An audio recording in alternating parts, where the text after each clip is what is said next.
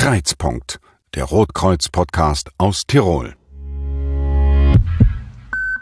Herzlich willkommen zu dieser neuen Podcast-Folge. Wir sprechen heute über das Blutspenden. Wir werden euch interessante Hintergrundinfos geben, gehen auf offene Fragen ein und erzählen, was mit dem gespendeten Blut passiert. Mein Name ist Christoph Benedikt, ich bin im Roten Kreuz Tirol für die Social Media Arbeit zuständig, war viele Jahre im Rettungsdienst und Katastrophenschutz und bin derzeit im Landesrettungskommando und als Podcast Co-Host tätig. Jetzt freue ich mich auf meinen Gast Manfred Gaber, Organisationsleiter vom Blutspendedienst Tirol. Christi Manfred, freut mich, dass du heute da bist. Hallo, Christi Christoph. Bevor wir in die Blutspendethematik eintauchen, möchte ich nur gern ein bisschen was über dich erfahren. Du bist vor ein paar Jahren zum Roten Kreuz gekommen und hast den Blutspendedienst übernommen. Warum hast du das gemacht? Also ich habe eigentlich eine wirtschaftliche Ausbildung gemacht, ich habe Betriebswirtschaft studiert und habe danach den Zivildienst gemacht beim Roten Kreuz. Bin da durch Zufall zum Blutspendedienst gekommen und war damals in der Assistenz des damaligen Organisationsleiters. Das hat mir wahnsinnig viel Spaß gemacht, hat mir irrsinnig gefallen. Wäre am liebsten damals gleich dort geblieben, allerdings war da keine passende Stelle für mich frei. Er war noch zu jung, dass er in Pension geht und dann habe ich über einen kleinen Umweg, kurzen beruflichen anderen Orientierungen, äh, bin ich dann 2015 zum Blutspendedienst zurückgekommen, weil da der damalige Leiter in Pension gegangen ist. Und warum hat er das damals als, als Zivildiener so gut gefallen? Was war das was Positive beim Blutspendedienst? Mir hat einfach ganz gut das, äh, dieses medizinische, äh, die, die Kombination aus, aus äh, menschlich und medizinisch ganz gut gefallen. Ich komme aus einer Medizinerfamilie, habe aber selber nicht Medizin studiert und so die Kombination war da beim Blutspendedienst gegeben und eben auch Rotkreuz äh, helfen, andere Leuten so ein bisschen das Soziale im Vordergrund. Das ist eigentlich immer schon mein, meins gewesen. Also eine große Empfehlung beim Roten Kreuz einen Zivildienst zu machen, im Blutspendedienst. Ja, auf jeden Fall. Eine kleine Werbung in unserer eigenen Sache. Wir suchen derzeit Zivildiener in mehreren Bereichen. Wenn ihr einen Sohn habt oder ihr selber Interesse habt, meldet euch bei uns. Auf jeden Dann Fall. Wir suchen auch beim Blutspendedienst immer wieder Zivildiener, fleißige, engagierte junge Burschen. Äh, bitte einfach jederzeit melden. Ich glaube, auch wenn man ein bisschen länger Zivildienst macht, ist das eine sehr wertvolle Geschichte. Auf jeden Fall. Also ich habe da keinen, keinen Tag äh, aus der Zeit äh, möchte ich missen.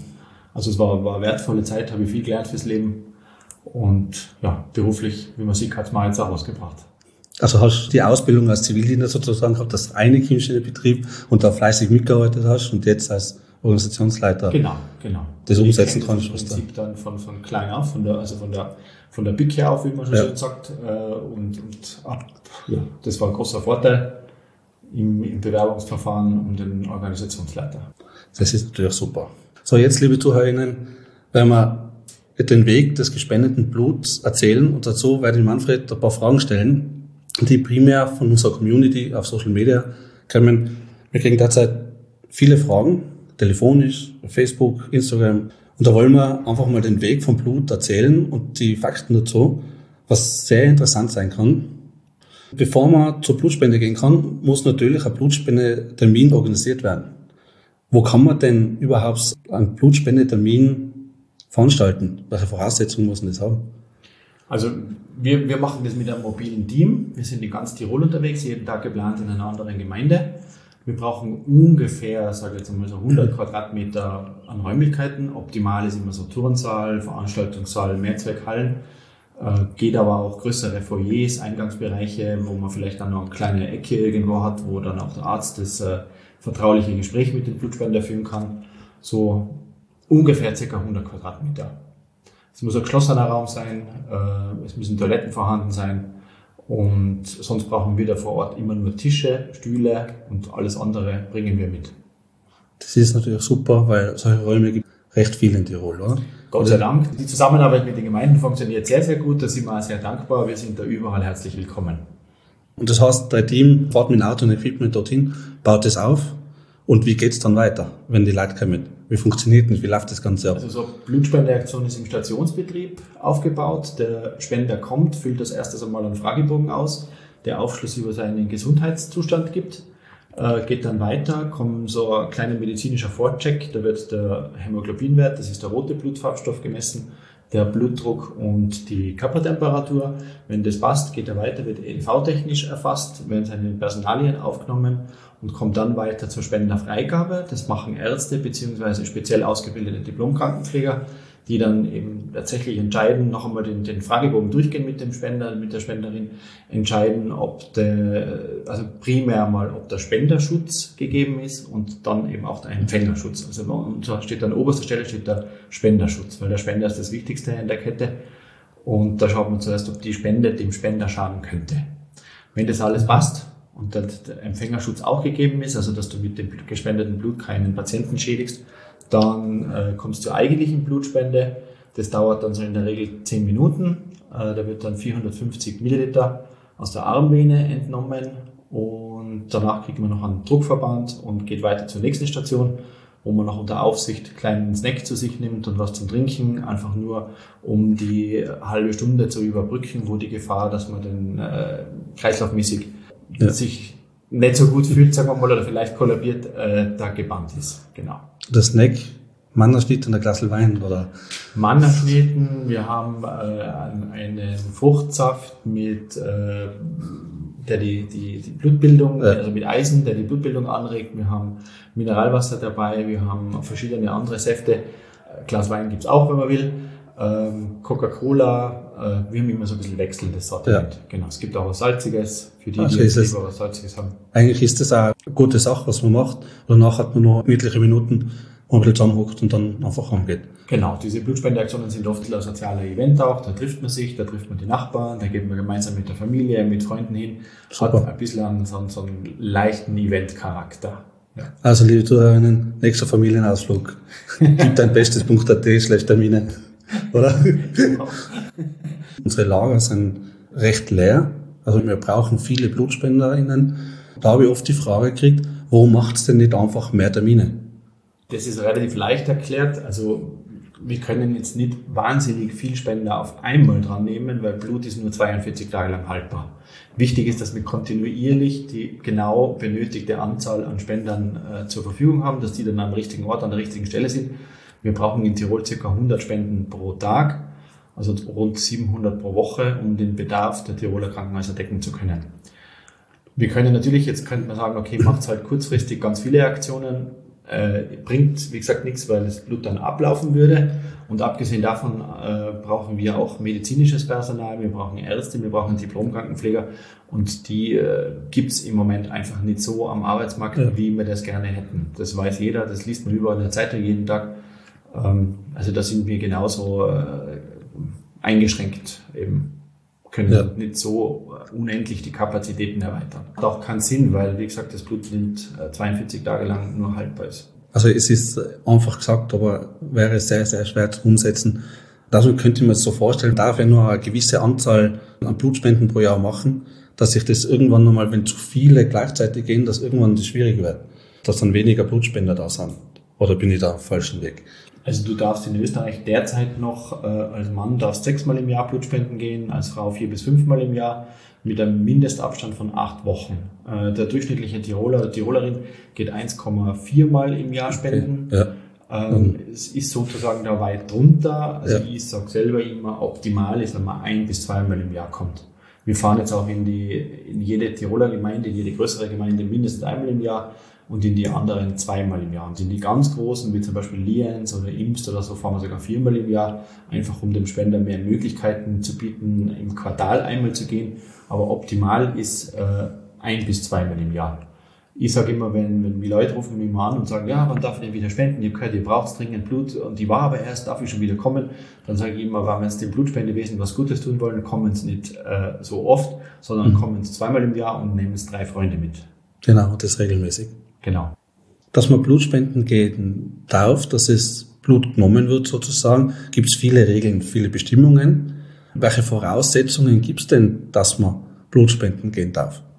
Also die Grundvoraussetzung ist, dass man mal mindestens 18 Jahre alt ist, mehr wie 50 Kilo wiegt und möglichst gesund ist. Also keine Medikamente, nach Möglichkeit natürlich ein paar Medikamente toleriert man, das macht dann nichts.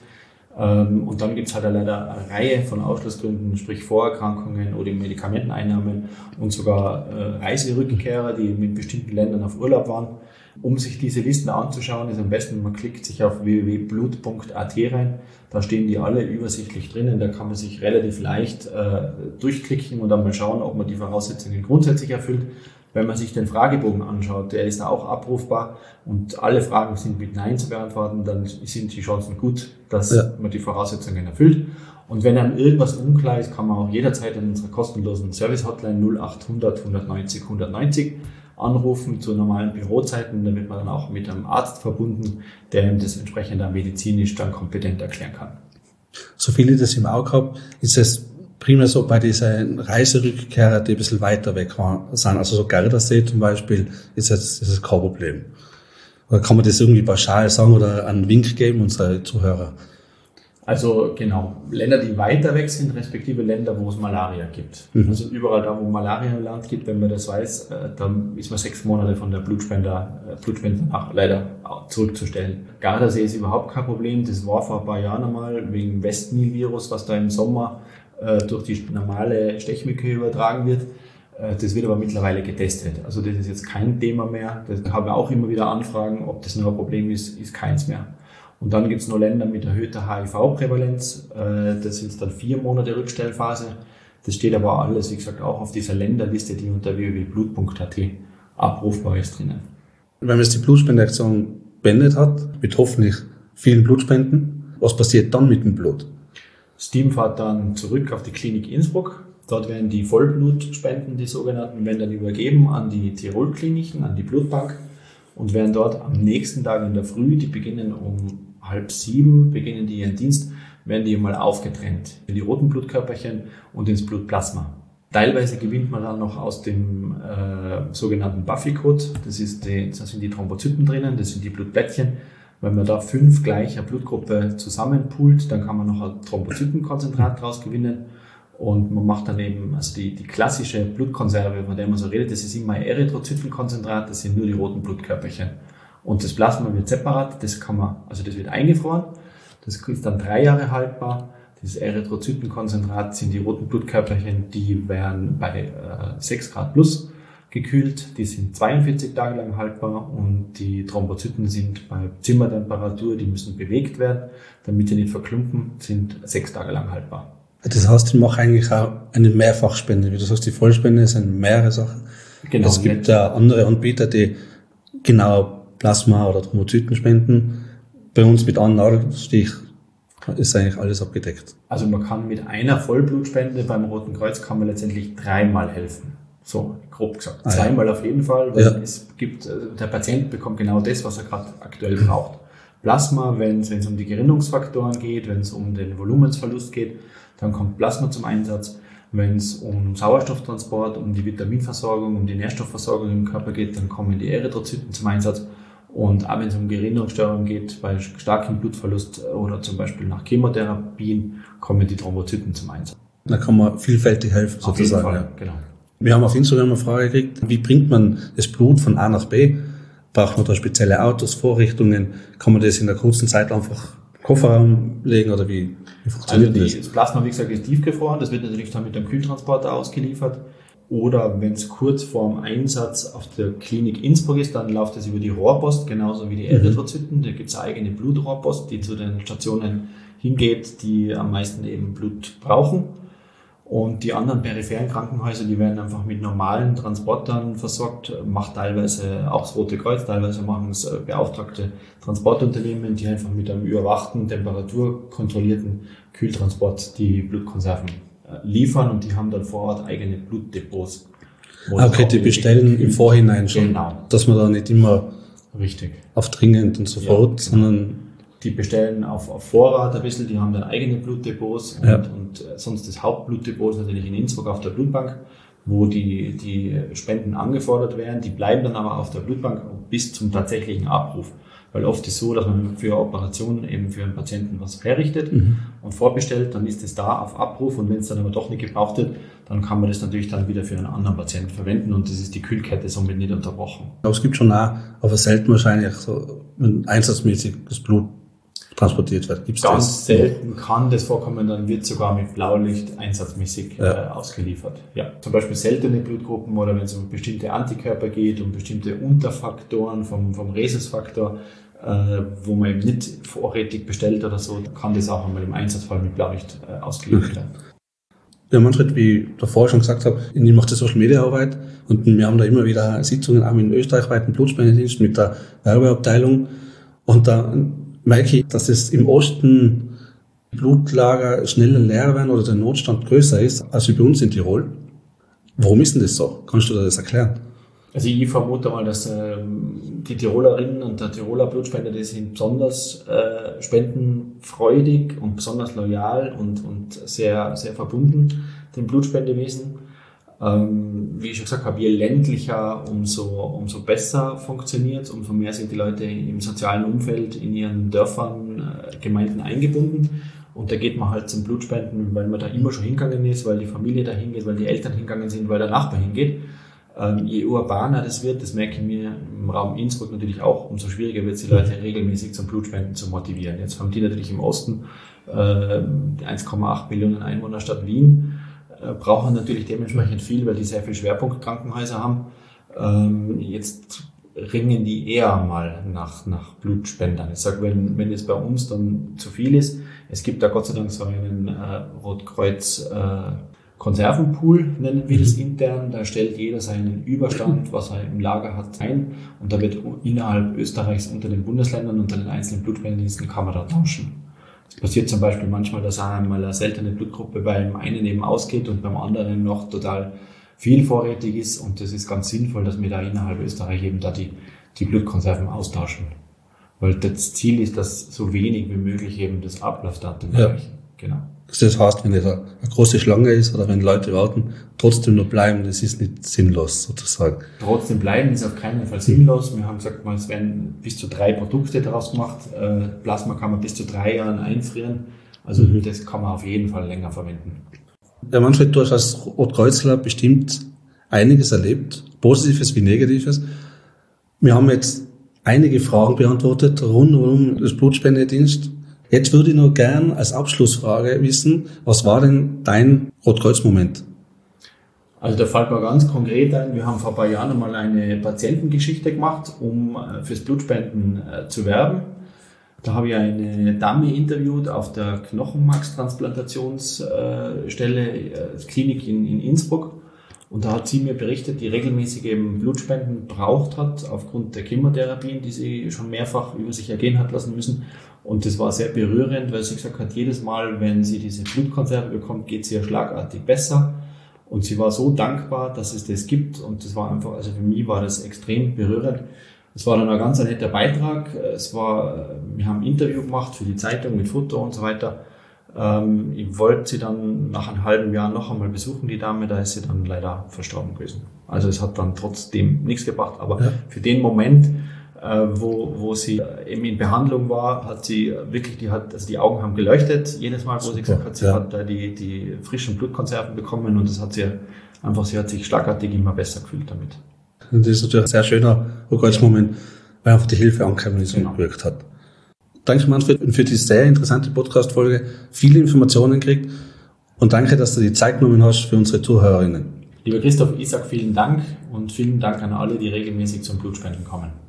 Liebe Zuhörerinnen, danke fürs freundliche Zuhören. Wir würden uns sehr freuen, wenn ihr jetzt auf gibtdeinbestes.at geht und euch den nächsten Blutspendetermin in euren Kalender eintragt und dann kommt's nach der Blutspende auf ein Glas Wein. Danke und vielen Dank.